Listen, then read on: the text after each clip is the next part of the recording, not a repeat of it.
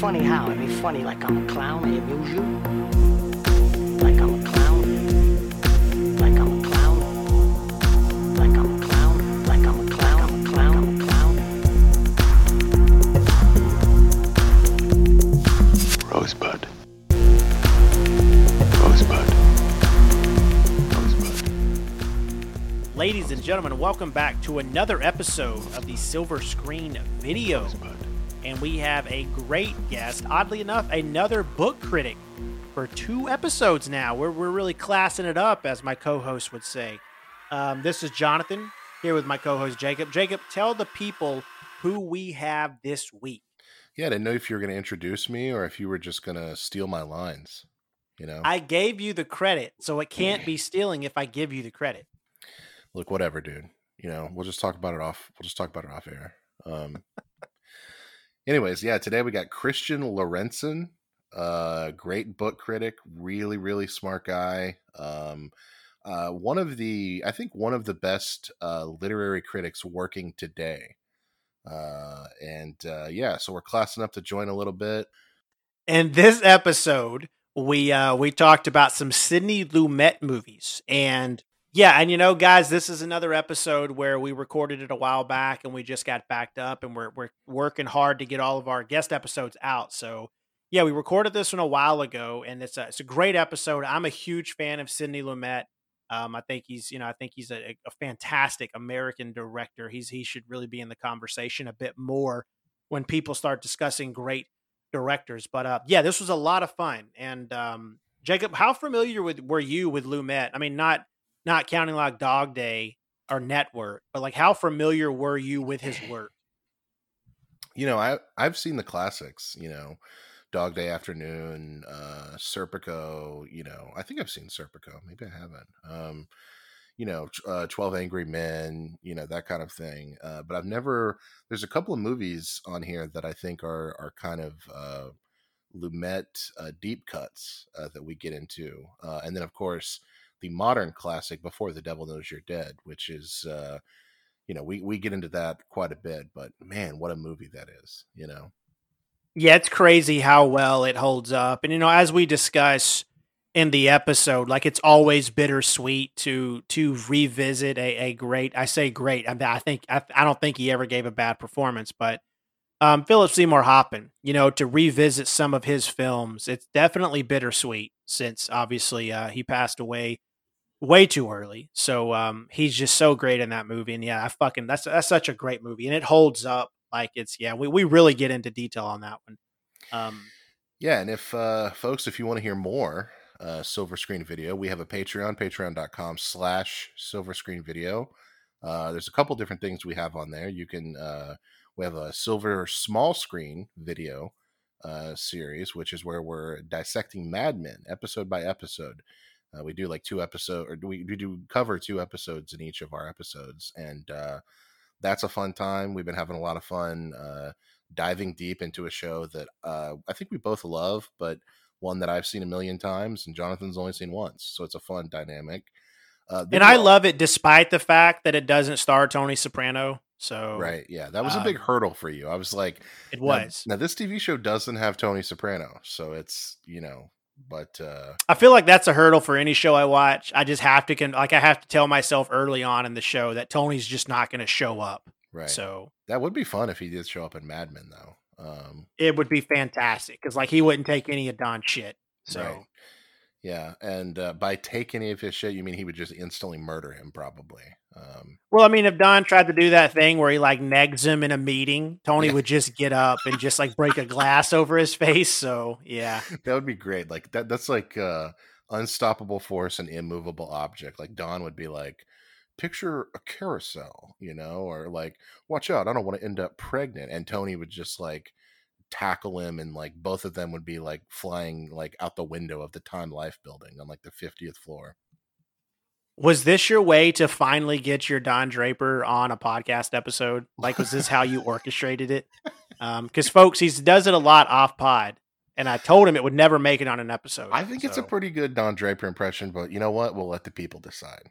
Um Well, outside of Mad Men, we also do the Godzilla film series that we've been working our way through, and it is getting good. We had a little bit of a a struggle with one movie in particular, but then the the next ones have been just fantastic. So we are uh what are we probably like 11 movies away from wrapping that series up.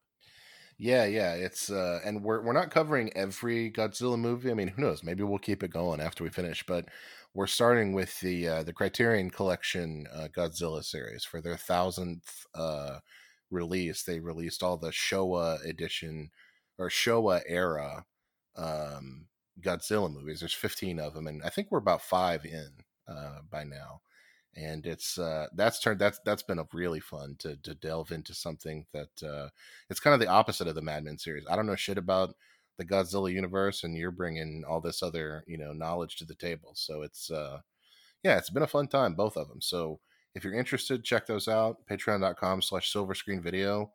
Um, I don't know anything else, or should we get to it?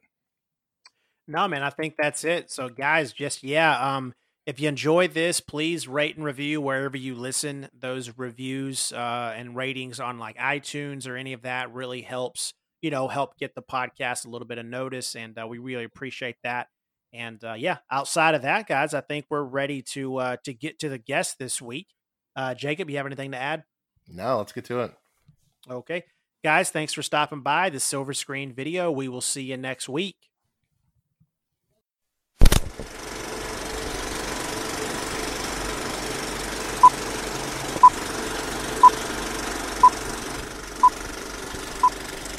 Folks, our guest this week is a brilliant writer and critic whose work you can find in such places as the London Review of Books, New York Magazine, and Bookforum. Please welcome to the show Christian Lorentzen. Hey, Christian. Hey, guys. Hey, Christian, welcome to the show. Thanks for having me. Yeah, we uh, you, obviously you're a uh, very prolific. Um, most of your criticism, I think, comes from um, or, or is like book criticism, and you're definitely one of the the more prominent voices I feel like in in in book criticism uh, at the moment. But um, talk to us a little bit about because uh, you've dabbled in film criticism as well. Um, tell us a little bit about some of the work that you've done uh, in the field of film criticism. I had two little streaks um, of writing about film. One was for N plus one, right when it was starting out, in 2005.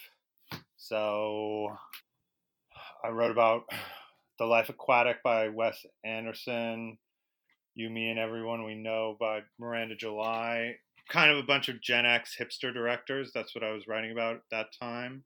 Right. Um, and then I was writing those. Those pieces got a fair amount of attention, which was new for me uh, because I wor- had a day job at a magazine that nobody read called The New Leader.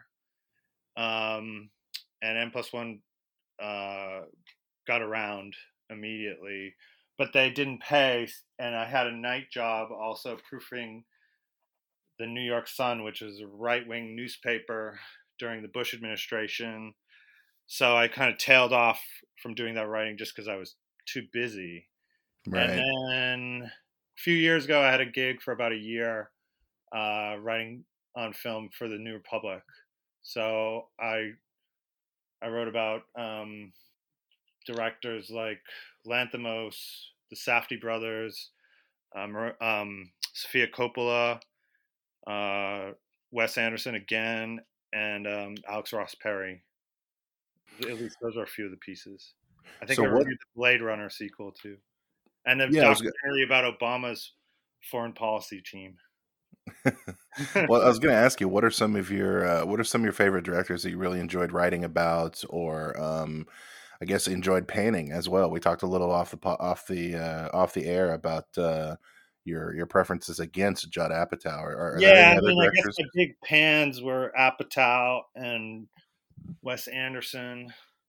I mean, I had a kind of a complicated Apatow, I just find puerile and reactionary.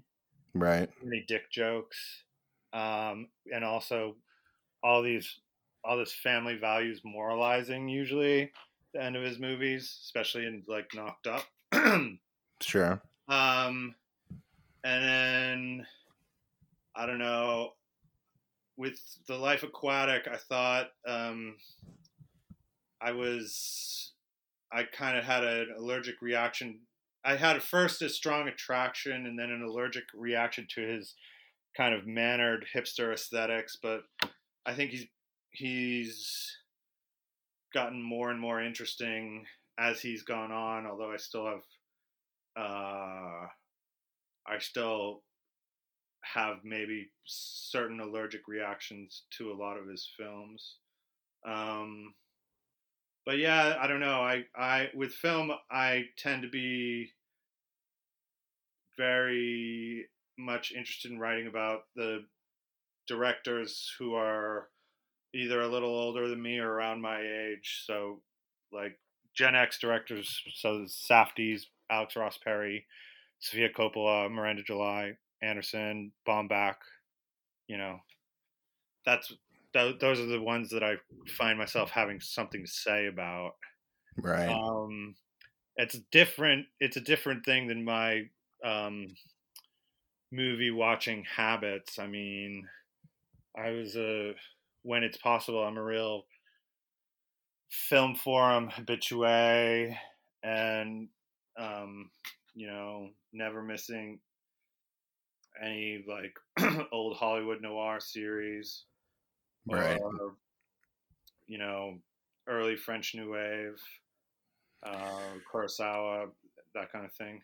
You know. Now, are are you a fan of the Safdie brothers? Like, I know you said you like to write about them, but do you did you like Good yeah, I Time and Uncut. Gems? I like Good Time, and yeah, Uncut Gems is a lot of fun, and Daddy Long Legs. Um, yeah, I mean, I I sort of I thought Good Time in particular was a like a like a full on classic New York thriller. I mean, same with Uncut Gems. They're just um, you know, they're really mining some like classic 70s territory in a way that nobody else seems to be bothering with anymore and uh, Yeah. doing it with a lot of energy and definitely they have a lot of relation to our subject at hand too i think Yeah. Well, speaking of which, let a yeah, lot of speak, that movie's pretty cold yeah. Speaking of which, let's just uh, let's just jump into um, talking about, uh, like you said, the the reason uh, or our main topic for today. Um, Sidney Lumet. Uh, he was a director that you um, had kind of had suggested that uh, that we talk about, and I had obviously, you know, like most people, I feel like I've been familiar with like his main works. You know, uh, yeah Dog Day Afternoon, Twelve Angry Men, uh, Network, and I would say probably Serpico is is is up in that uh, as far as like the more famous works of his. Um, but we watched uh, three movies, one of which I had seen, and the other two that I had never even heard of before. But what specifically about Lumet um, did you find interesting, and did you want to talk about? Well, uh, to ground it anecdotally, from 2011 to 2015, I was living in England. I had, um, you know, a lot of time to myself because I was a bit of a fish out of water. I watched a lot of movies, and I just, you know, I was mostly torrenting films, I guess, and so I was the approach I was taking was sort of like just blazing through actors' careers, blazing through directors' careers. You know, at some point I just tried to watch like all the Kirk Douglas movies, all the Robert Mitchum movies, all of Bogart or whatever, and all of Godard, Right. Of Truffaut. I mean, I'd pretty much done Godard and Truffaut in my 20s, but anyway, I realized that Lumet had this filmography that I mean is I, I don't is it more than 50 years with almost a movie every year? Yeah, it's something like that. And it just spans an incredible length of i guess oh, so 12 angry men is 1957 and then before the devil knows you're dead is 2007 so 50 years almost that many movies. Coming out of the late period of the golden age of hollywood and then ending up in the bush administration second bush administration. It's it's just a rich vein. So yeah i knew I everybody who watches any movies pretty much knows serpico dog day Network and maybe well, I had early exposure to The Verdict with Paul Okay. Newman. Have you seen that one? I actually haven't. I know of it. John, you ever seen that one? Oh yeah, yeah, yeah. I like that movie. And I so I think at one point I I was gonna do a piece for N plus one actually that I never ended up doing. That was going to be about John le Carre adaptations. And Okay. after Spy Who Came In from the Cold, I think the first Le Carre adaptation that was made was an adaptation of his first novel, A Call for the Dead. And it was done by Lumet under the title The Deadly Affair. And because of um, certain intellectual property rights uh, conflicting with the um,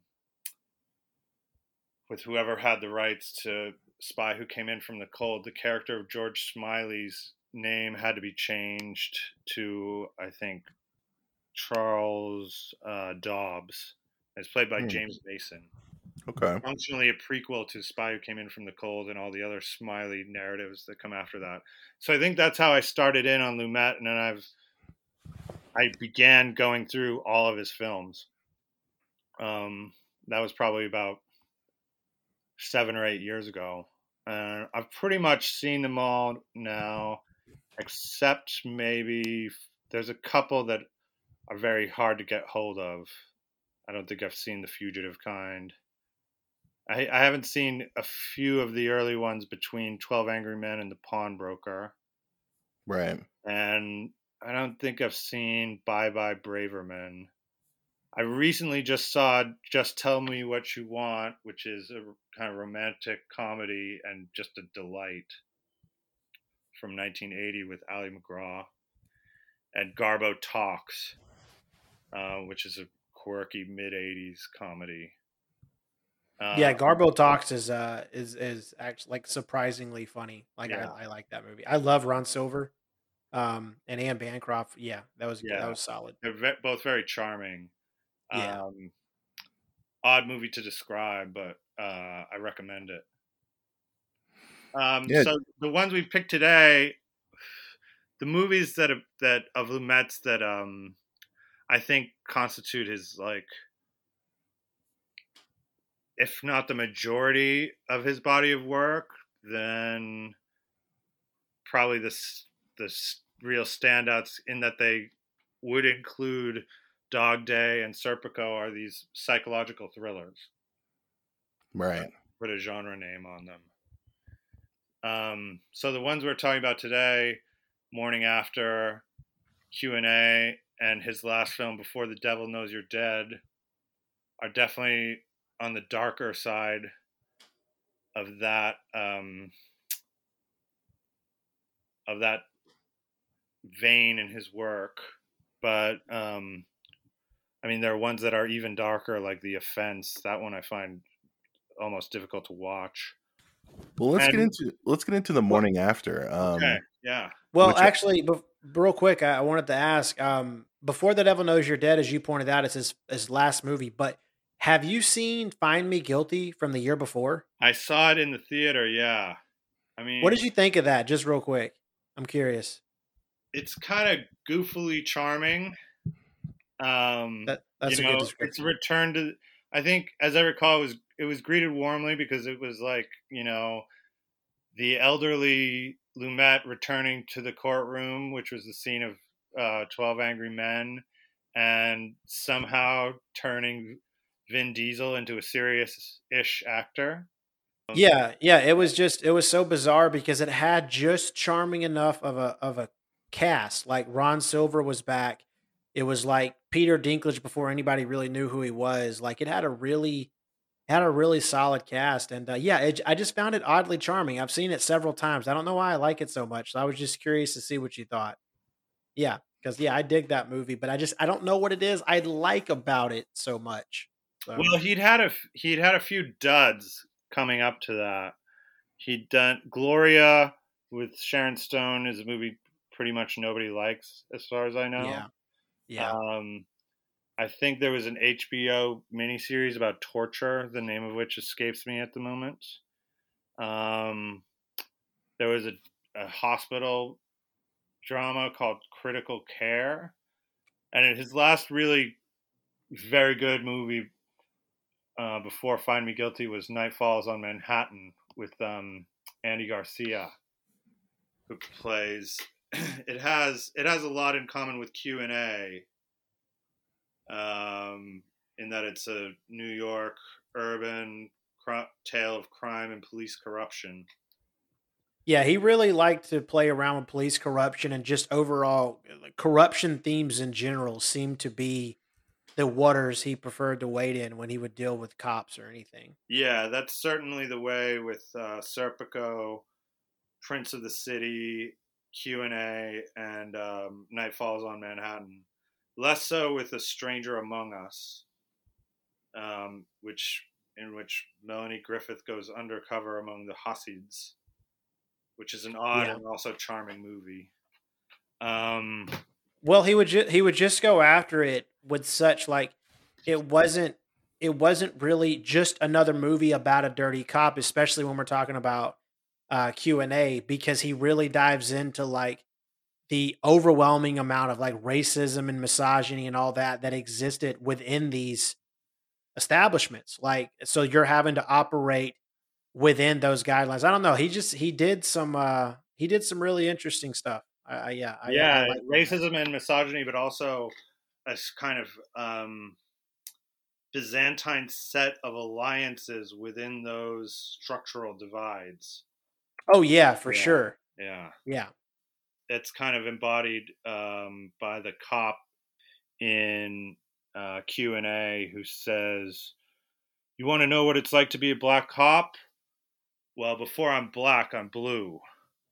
You know, which uh, Yeah, and like it's such an it and that was such an interesting scene simply because and I guess uh do we want to talk about them in order or can we just jump into Q&A now? Well, I, I'm happy to go. I, I'll you. Why don't you guys set the pace? I'm happy to go freestyle, jump back and forth, talk about Yeah, other movies like- that aren't among these three. But I've Yeah, seen like most that's of them. Yeah.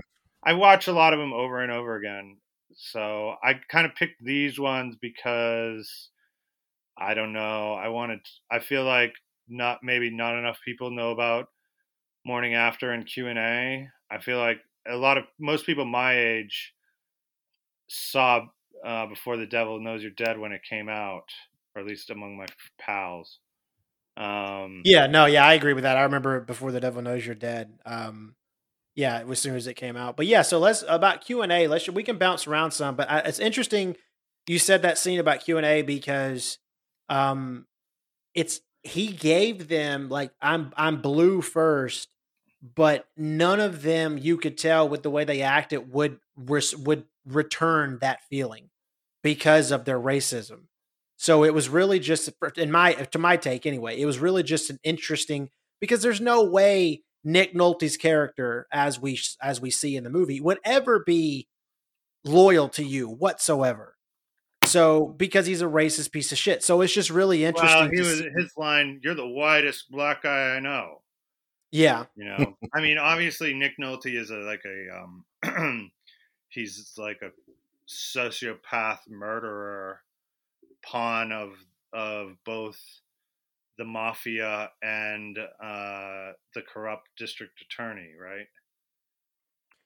yeah, corrupt uh, district yeah. attorney hasn't blackmailed, and but as as a cop, a mafia, yeah, a crooked cop, and also kind of like the bagman for the district attorney, it gives him kind of free reign to just get away with his own um, personal psychoses, which uh, have a a uh, psychosexual character of murdering gay men or trans women, right? Yeah, and and with Q and A, like um, I find it really interesting simply because Nick Nolte was the best thing about the movie to me. It was a nice throwback movie. Like it was, it was a 1990. It came out in 1990, but I got a lot of 80s vibes off of it. Hmm. Um, it was really just like an Especially the 80s soundtrack. movie. The soundtrack is very 80s. Yeah. Yeah. And it's just it was one of those movies where it's like I really enjoyed the throwback, but mainly like Nick Nolte and Armand Assante was great. I feel like Timothy Hutton's miscast, but I feel that way about Hutton in most movies. Yeah, Timothy um, Hutton is he's got to kind of play the straight man, the innocent kid, and so in that string of Lumet movies, he has something in common with Treat Williams from Prince of the City and with um, um, Matthew Broderick in Family Business. Yeah. in that he's kind of like he's uncharismatic or even anti-charismatic while being surrounded by these sort of charismatic monsters right i to me wa- rewatching it armand assante really stole the film for me and the other Oh, great so good. Yeah. by um, lumet's daughter jenny lumet Yeah. who plays the ex of timothy hutton and the current girlfriend of armand assante's drug dealer Well, I was going to ask Jacob, what do you think about Q and A? Like, we didn't really talk about this a lot before we recorded, so I'm not really sure how you felt about it. You know, Q and A. I, I I like the vibe of it. Uh, definitely, it feels like one of those. Um, you know, we talk about um, th- these kind of micro genres all the time. Like it feels like something like Blue Steel, or you know, back in the '90s, I feel like there was room for, you know, a movie like this, like a two and a half hour um, uh, movie about like corrupt policemen and stuff. But I'm gonna be honest. I just uh, it, it didn't really. I don't know. I, I didn't really find it very thrilling. Um, I think Timothy Hutton is definitely, boy. I don't know, man. He he just is kind of just a just a sack of potatoes in this movie. I feel like. um, he just uh, I don't know. I read this uh, behind the scenes thing where he like uh, went on like squad car runs with like NYPD officers, uh, you know, in order to prepare for the role. And he says, uh, in many cases, the hands of the officer on the street are tied. So I think it's really interesting that he just came out like he was doing fucking squad car runs in the 80s. right And- and he's like what can they do Right, right, right. Like he's doing, I mean, we're talking about the fucking 80s in Manhattan and, you know, where cops, I mean, Jesus Christ, who knows what these cops got up to back then. And like he emerged from the situation like ardently pro cop, it sounds like. So, um, I don't know. Th- th- This movie was, and Nick, I, I like, I, I think Nick Nolte was my favorite part about it. Just because he's so unhinged, like he, I, I saw that he gained forty pounds for the role for seemingly no reason, and he's just like this hulking mass of just insanity. Um, it's kind of had- it's kind of interesting thinking about Nolte because he was such a huge star in the '80s. You know, right, like um, you know, 48 Hours, but also like Prince of Tides. You know, he's like a he is from that era. He's like an iconic leading man, but we don't think of him the same way we think of like Pacino and De Niro and Jack Nicholson. right. He just he has like this unhinged energy that it's like, how on earth is this man like a movie star? Like he he seems insane. Like I don't know. It's uh, it, it's a really wild performance. I don't know. I like the vibes in this, but there there there is definitely some kind of like uh like just kind of like liberal um just like hand holding you know of just like uh kind of like social uh awareness type movie and i do think it's too long i mean this really well, the striking thing to me, it it's long, but it's very dense. You know, right like right there's not a lot of wasted time in it. And the striking thing to me, coming back to it after a few years, was that the first two thirds of the movie are very deliberate naturalism or realism. And then after the point where they all go to um, Puerto Rico and Nolte kills um, what's Assante's character's name? Bobby Tex or something like that. The drug dealer Mhm. character kill he kills Yeah. him by by blowing up his boat. Uh, then the movie is just in like fairy tale action thriller land, and Nolte is ducking out of the line at the um, at the air at the San Juan airport. Suddenly he's back in Manhattan. We don't know how he got there. Finally, there's the the the crazy shootout inside the police station.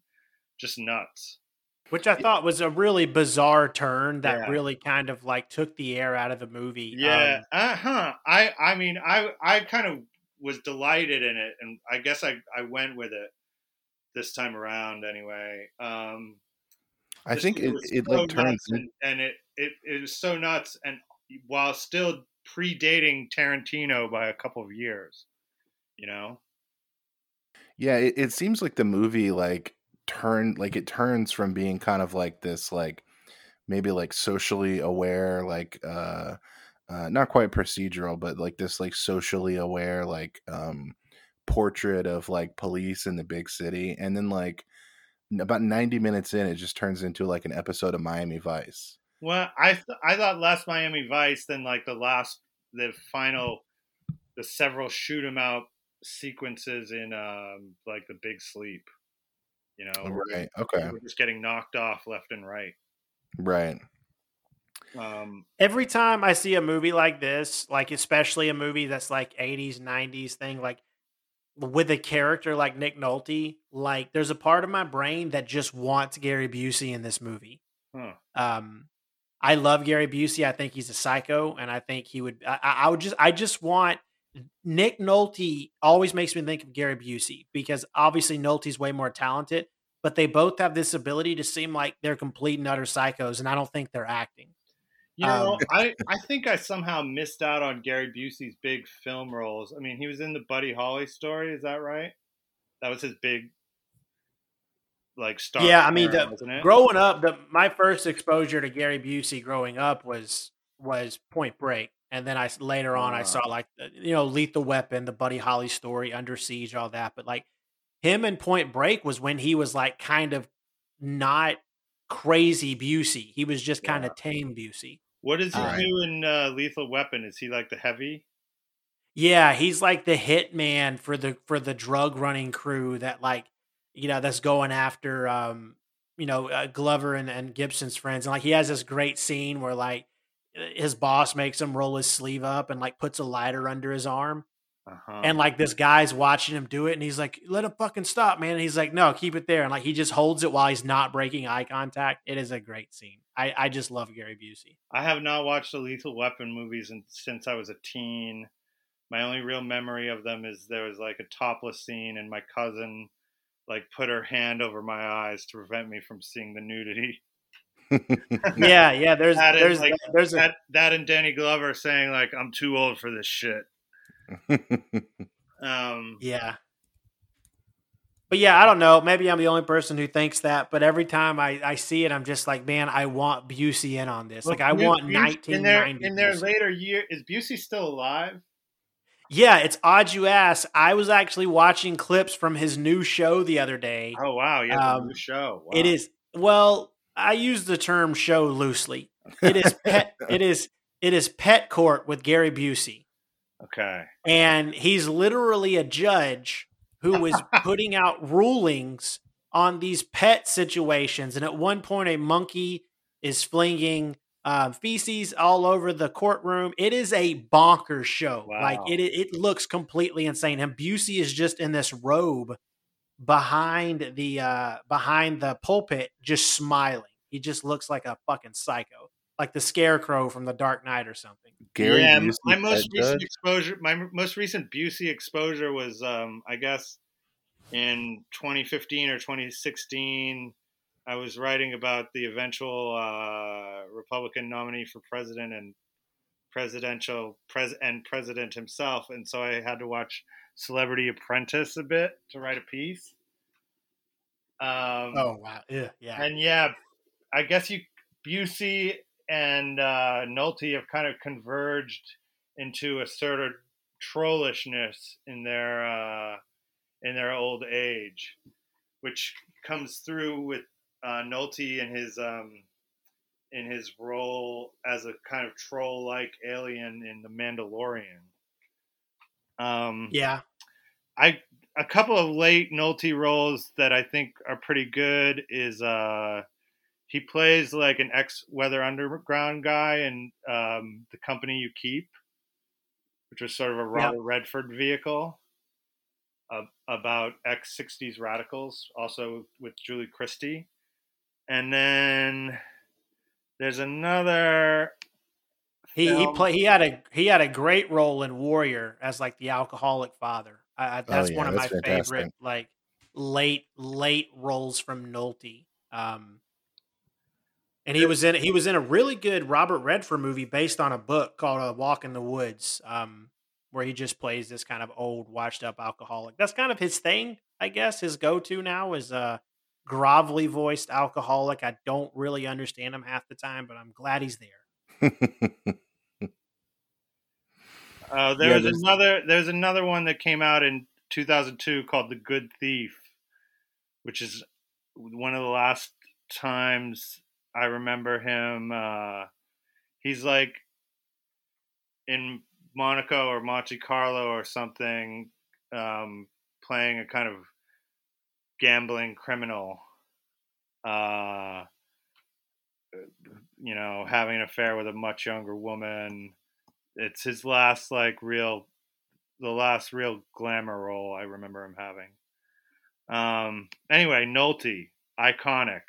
A few years ago I got his memoir in the mail in my capacity as a book reviewer and uh definitely one of the most boring celebrity memoirs I've ever paged through.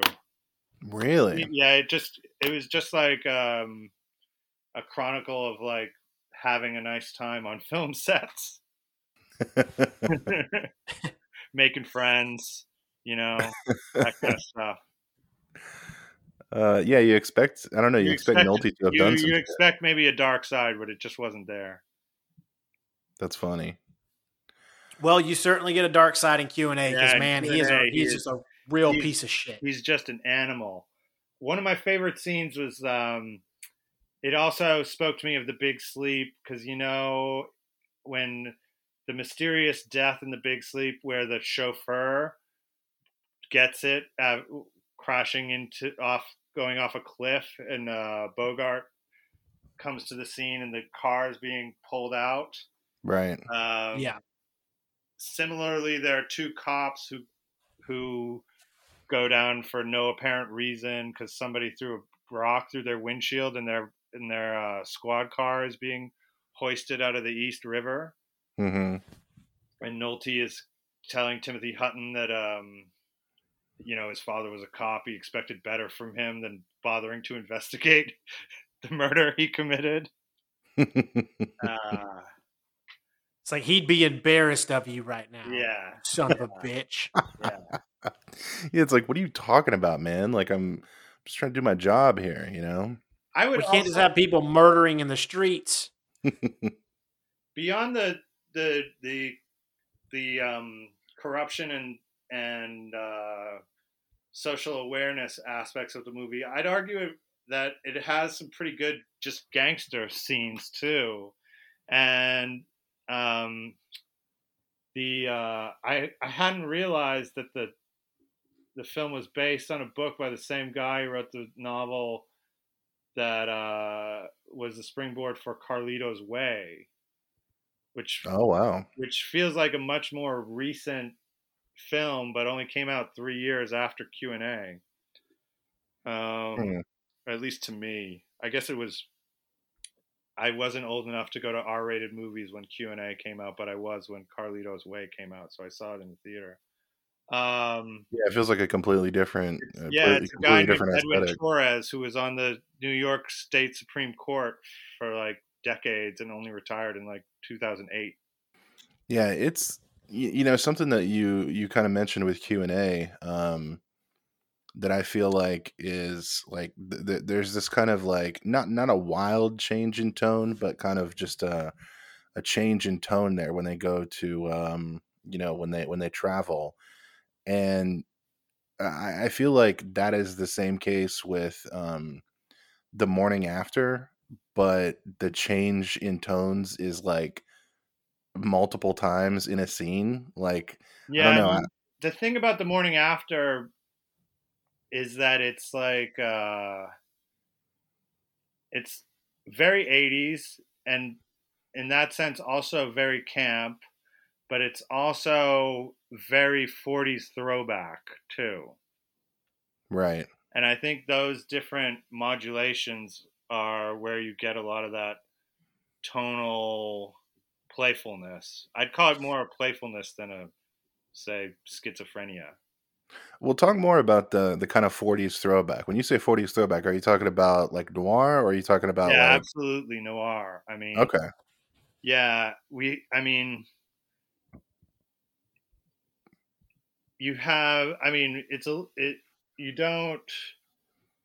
I guess. I mean, there, there's tons of good noirs from the 40s that are centered on the femme fatale, as this movie is.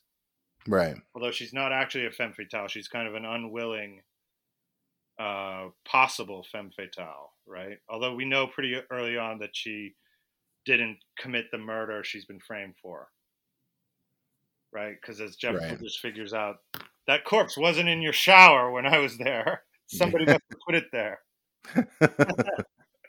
right. uh, I I found the corpse falling out of the shower scene to be pure movie magic.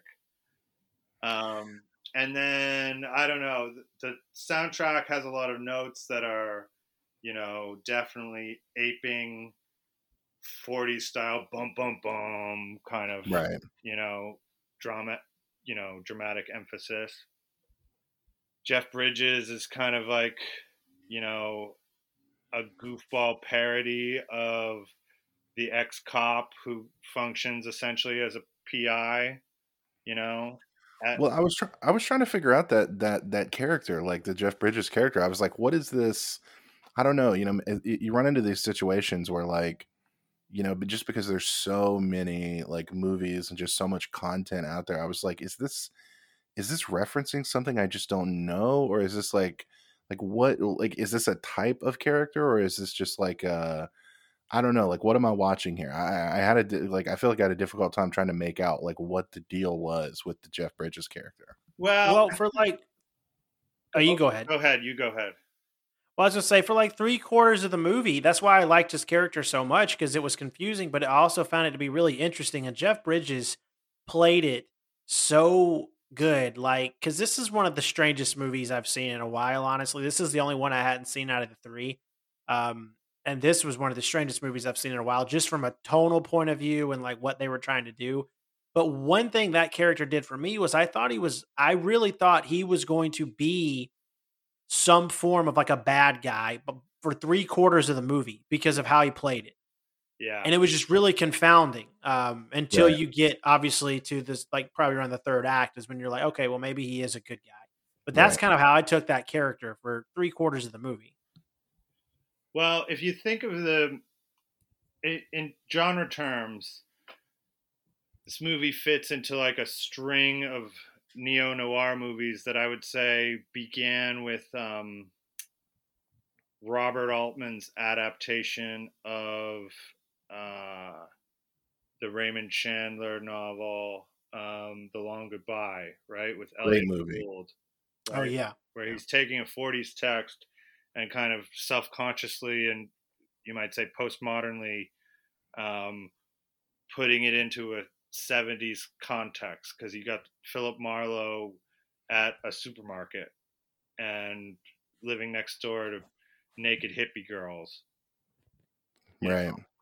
um, um, and then that string of movies continues with a more genuinely hard-boiled movie like Night Moves with Gene Hackman, I think, which I think is like 1976, Right. and then Body Heat, which is uh, Kathleen Turner, and I think is it William Hurt Right. in uh, New Orleans from the early 80s. And then I guess Morning After is 1986. So, like, Jeff Bridges is kind of like, he's, he's kind of by default got the kind of Bogarty, gumshoe, um, savior role, but he's a hayseed from Bakersfield who Right. you know speaks with in a of like a strangely innocent version of casual racism, right? Right. Um, which leads to Yeah, I love it when he talks about how he got when he got how, I think how he lost his job or how he got in trouble. I can't remember. And uh, her character's response is just to like you hurl a slur. yeah. like, That's Then he- that's just how we And talk. then, he, and he goes, I believe she was of Scotch Irish extraction. well, you're right that most prostitutes are Chicana. Um, He's Uh, like a he's like an amateur like phrenologist Yeah. almost. um, and uh, oh yeah, well, and his sociology about Jewish neighborhoods where they they tend to be long term residents. Right. you know, But that And, could be a problem. yeah. Uh, I guess it breeds prejudice. um, one of the I think one of the funny self-conscious jokes is that the whole movie takes place in LA on Thanksgiving, which Jane Fonda, being an alcoholic, doesn't realize. First, she doesn't realize that it's a Thursday and not a Friday. Well, she also doesn't know how she ended up in bed next to a corpse. For Right. for listeners who haven't who don't know the premise of the movie. Um, oh, one thing that struck I do you, are you guys fans of Adam Curtis? Oh, definitely. Yeah, so you know Yeah. in Century of the Self where he's up he does this in several of his movies, but he'll often like be talking about the the baby boomer turn from radicalism to like uh, narcissism, and his symbol of that is always Jane Fonda doing aerobics. Right, right. right? So, which was a, a big thing in the 1980s. Like, I remember it uh, vividly from my childhood, her just being on TV all the time promoting her aerobics videos. My mother definitely participated in that. And so, this film begins with an ad or a TV segment on the the guy who's dead in the bed she's waking up in, who is a photographer who works at the nexus of photography, modeling, and bodybuilding, which some call pornography. I thought that that was struck me as a really one of the one of the the the um, fun, self conscious pomo nearly pomo jokes that the movie partook in without without the winking you get in like Altman's Long Goodbye. Um, and if you Right. carry forward this genre further through like Tarantino, you end up with the Big Lebowski, right? Where um, that's where like uh, Jeff Bridges is cast as a parody of Elliot Gould doing a parody of Humphrey Bogart. Right. Yeah. So I think this movie is kind of a forgotten gem in that lineage.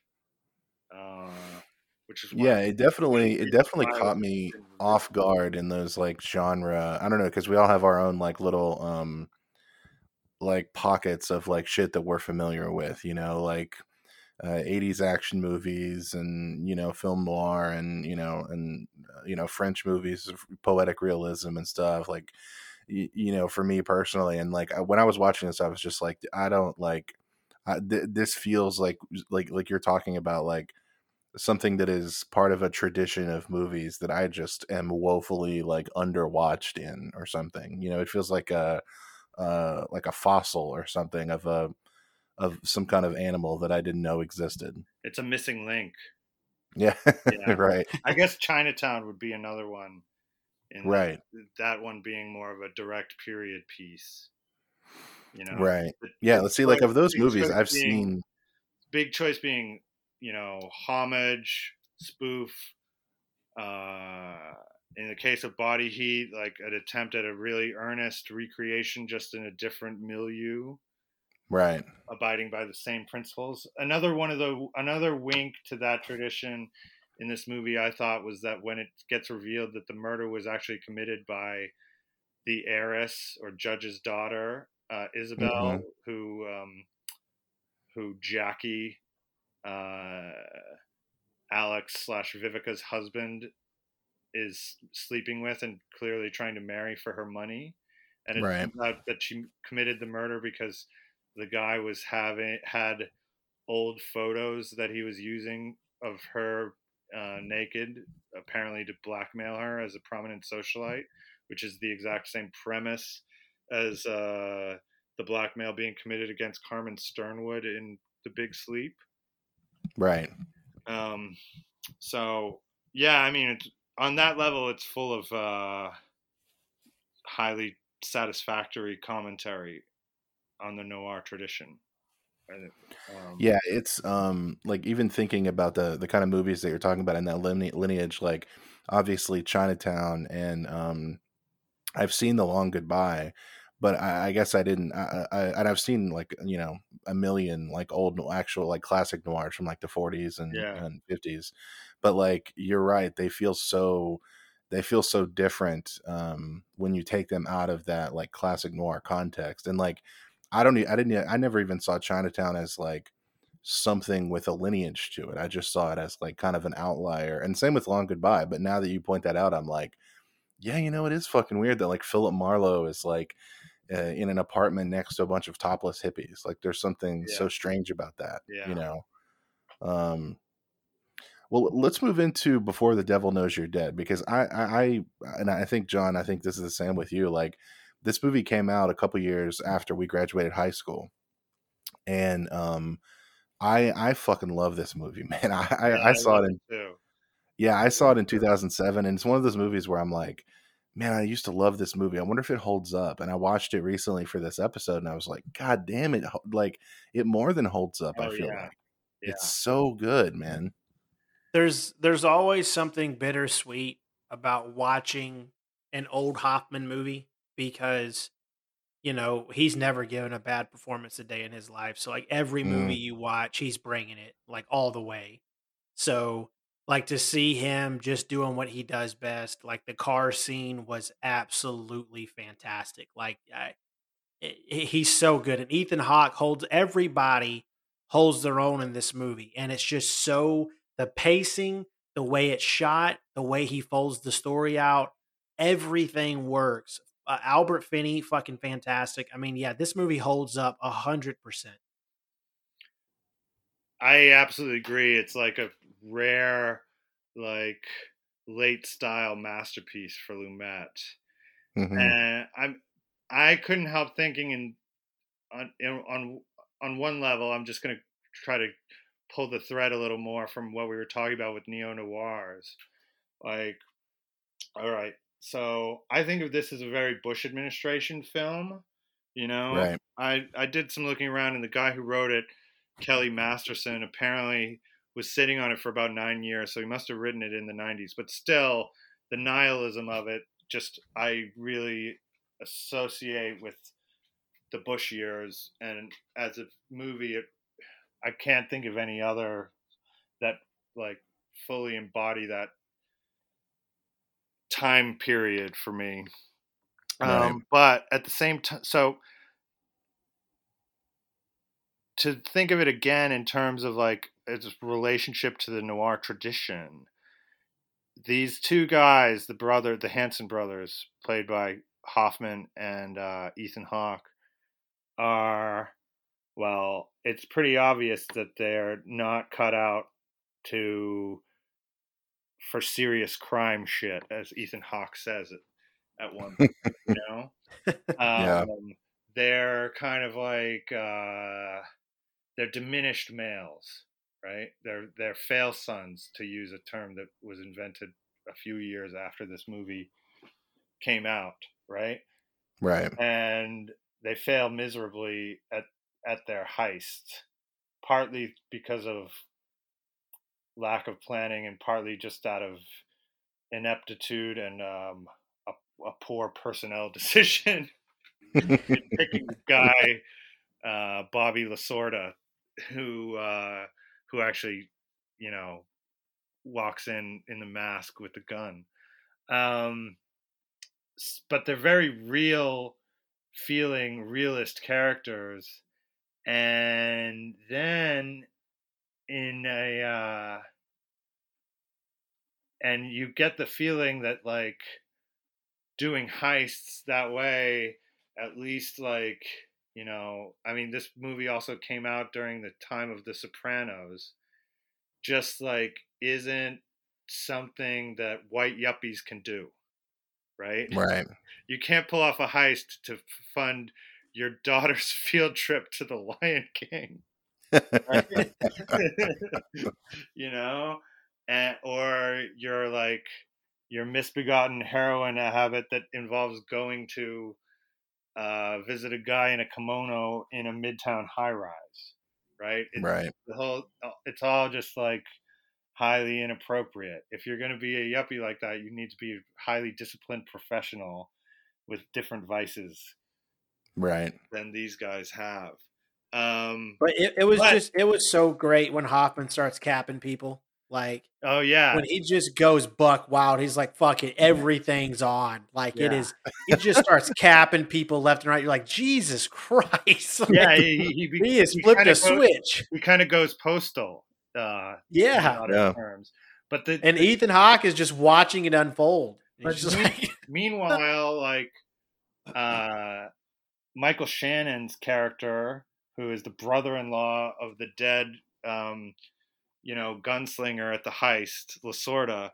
is just like uh he actually is a throwback to those old like sopranos or godfather or old noir type guys um Right. and he and the sh- the showdown with him where he surprisingly he I don't think he, he doesn't expect he's going to get it in that scenario you know he's got his uh he got it he's got his pistol in his pizza box right Right. um and he thinks he's going to have the upper hand but uh he you just don't expect um uh, Philip Seymour Hoffman, Andy Hanson to to uh, pull out a gun in that scenario. um, but uh, I don't know. There's also just a lot of more so I think than than either of the two other movies. Um, there's a lot of little. Uh, there's there's a little bit more air and more space for kind of like um, images and kind of uh, well I just to me the, the most heart one of the heartbreaking uh, scenes was when after Marisa Tomei leaves Andy um, he just pulls the sheets off their bed and gets all sad because he knows like more like certainly his life at this point is beyond recovery there will be no going to rio right? There will be no hiding out from in a in a country without an extradition treaty to the us as he saw in the movie. And then uh i took some screenshots and posted it on twitter of him walking out to his like you know crappy year 2005 yuppie living room where there's a bowl of decorative stones right? and he just picks up the bowl and dumps out the stones on his glass coffee table i just found that um hilarious a hilarious image um did you guys notice you know the guy who plays the fence in the Diamond District and Before the Devil Knows You're Dead? yeah, yeah, yeah. He's also Yeah. the mafia leader in Q and A. Seventeen years. Oh, Yeah. oh, interesting. Yeah. I didn't notice that. He's a night actor from the 1930s named Leonard Cimino. Damn, I didn't notice. I didn't know. that. I didn't know that at all. Yeah, I've, it's- Um, I've seen that guy before, just a few hours ago. uh, Michael Shannon in this movie, he has this amazing ability to just uh, still the show, no matter how small his part is. And when he's sitting at the table talking to Ethan Hawke, and like you said, he clearly knows. Like in the Hoffman scene, he thought he had the upper hand, but he didn't. But in this scene, he clearly has the upper hand. Mm. and he's talking to Ethan Hawke's character and like negotiating with him. He's like, "Look, she wants me to kill you. Yeah. Um, like I need you to un like that was his way of saying I need you to understand pay my sister's bills. Yeah, like you know this this like it was just his way of being like this is serious. This isn't like a joke playground thing. Like she wants me to fucking kill you. Um, I just I love that scene so much. and also like she wants me to kill you, but I really don't want to go through the trouble of killing you. Like Yeah, yeah. Well, it's it's funny. It's it if you think about it in in uh, New York City sociological terms, right? You got you got like Ethan Hawke and uh like Andy and Hank Hanson seem to be characters who grew up with prosperous parents from the jewelry business from their mom and pop jewelry business living in like Westchester County or maybe Yonkers or something, right? right, And they right, moved to Manhattan to be yuppies. But uh, Michael Shannon's character is like old school Brooklyn Italian guy, right? right, So, and Lumet comes from that like old early 20th century white ethnic milieu. Um, right. and it's really having its last gasp uh, at the point where this movie comes out. I remember, I mean, I guess there are still people like this around, you know, living only less than a mile away from me right now. But I remember when some friends of mine moved into Carroll Gardens, not far away from where the uh, Michael Shannon shootout scene occurs. Like their uh, their their aging neighbors referred to them as the liberals. Um, yeah it's it's uh i- i- it's it's really like i don't know man i can't say enough good things about this movie i feel like it it's such a good new york movie and such a good uh, crime movie and like i don't know man i kept waiting for because i watched you know obviously i watched them in chronological order and i just kept waiting for lumet to like slip up or something like i kept waiting for like Yeah. something that felt you know anachronistic or something that just kind of felt off and like it just nothing does it's just like it's one of those like airtight like solid movies that like uh, is almost kind of harder to make than like you know some kind of like once in a generation masterpiece because it's just it requires like pure like unfettered competence like steven soderbergh or something. There's just there's really just something to admire about that and the fact that he pulled it off when he was you know i don't know really old is so cool and that scene where philip seymour hoffman uh, goes to the like you said the midtown high rise to get his you know his heroin uh, injection is a you know haunting for a number of reasons uh, due to you know how we lost him in real life but yeah, also and also not least when he the the second time he shows up or the i guess third time he shows up and he does the murders when he has to see the other guy with his shirt off passed out on the on the bed and realize that must be what he himself looks like when he's getting high Yeah. Right. Right.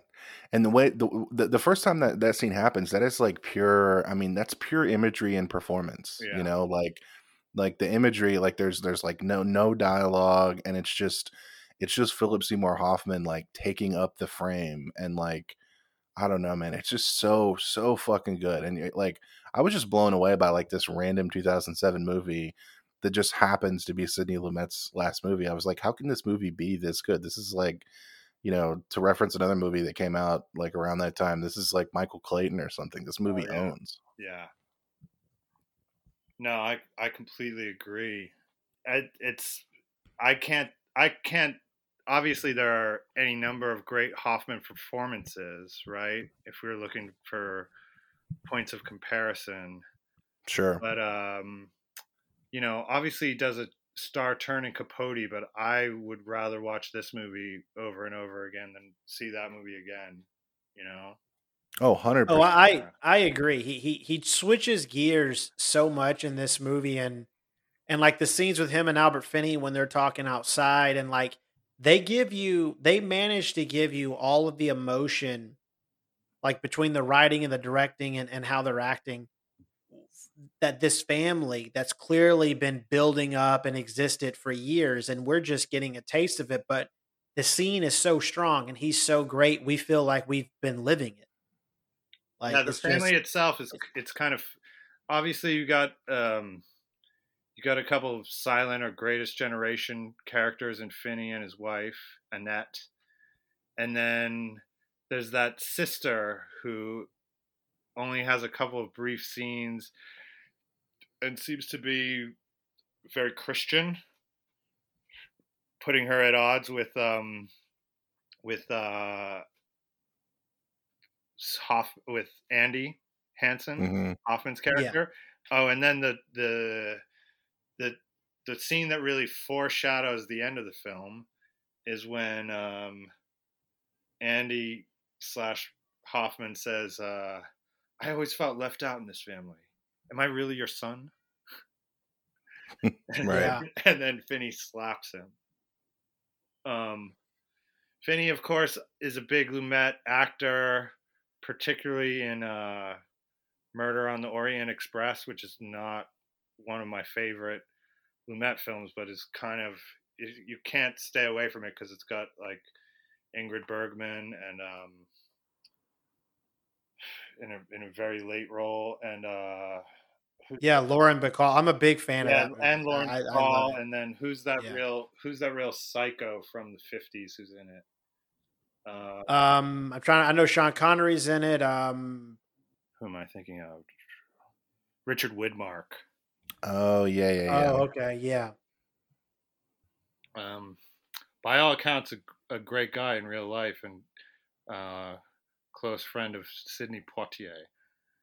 Um, having been a his yeah, it's in his, in his Poitier's first Hollywood movie.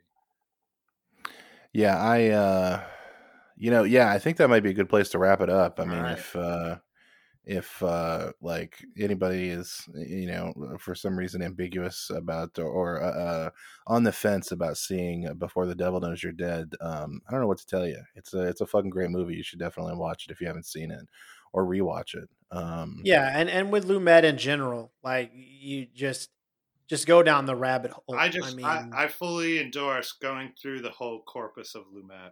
I mean, yeah, there yeah. there are hits and misses, but uh, even the misses are pretty rewarding. And then there's just some weird movies that are unlike any other, like the Anderson tapes, um, kind of a misbegotten caper with Sean Connery.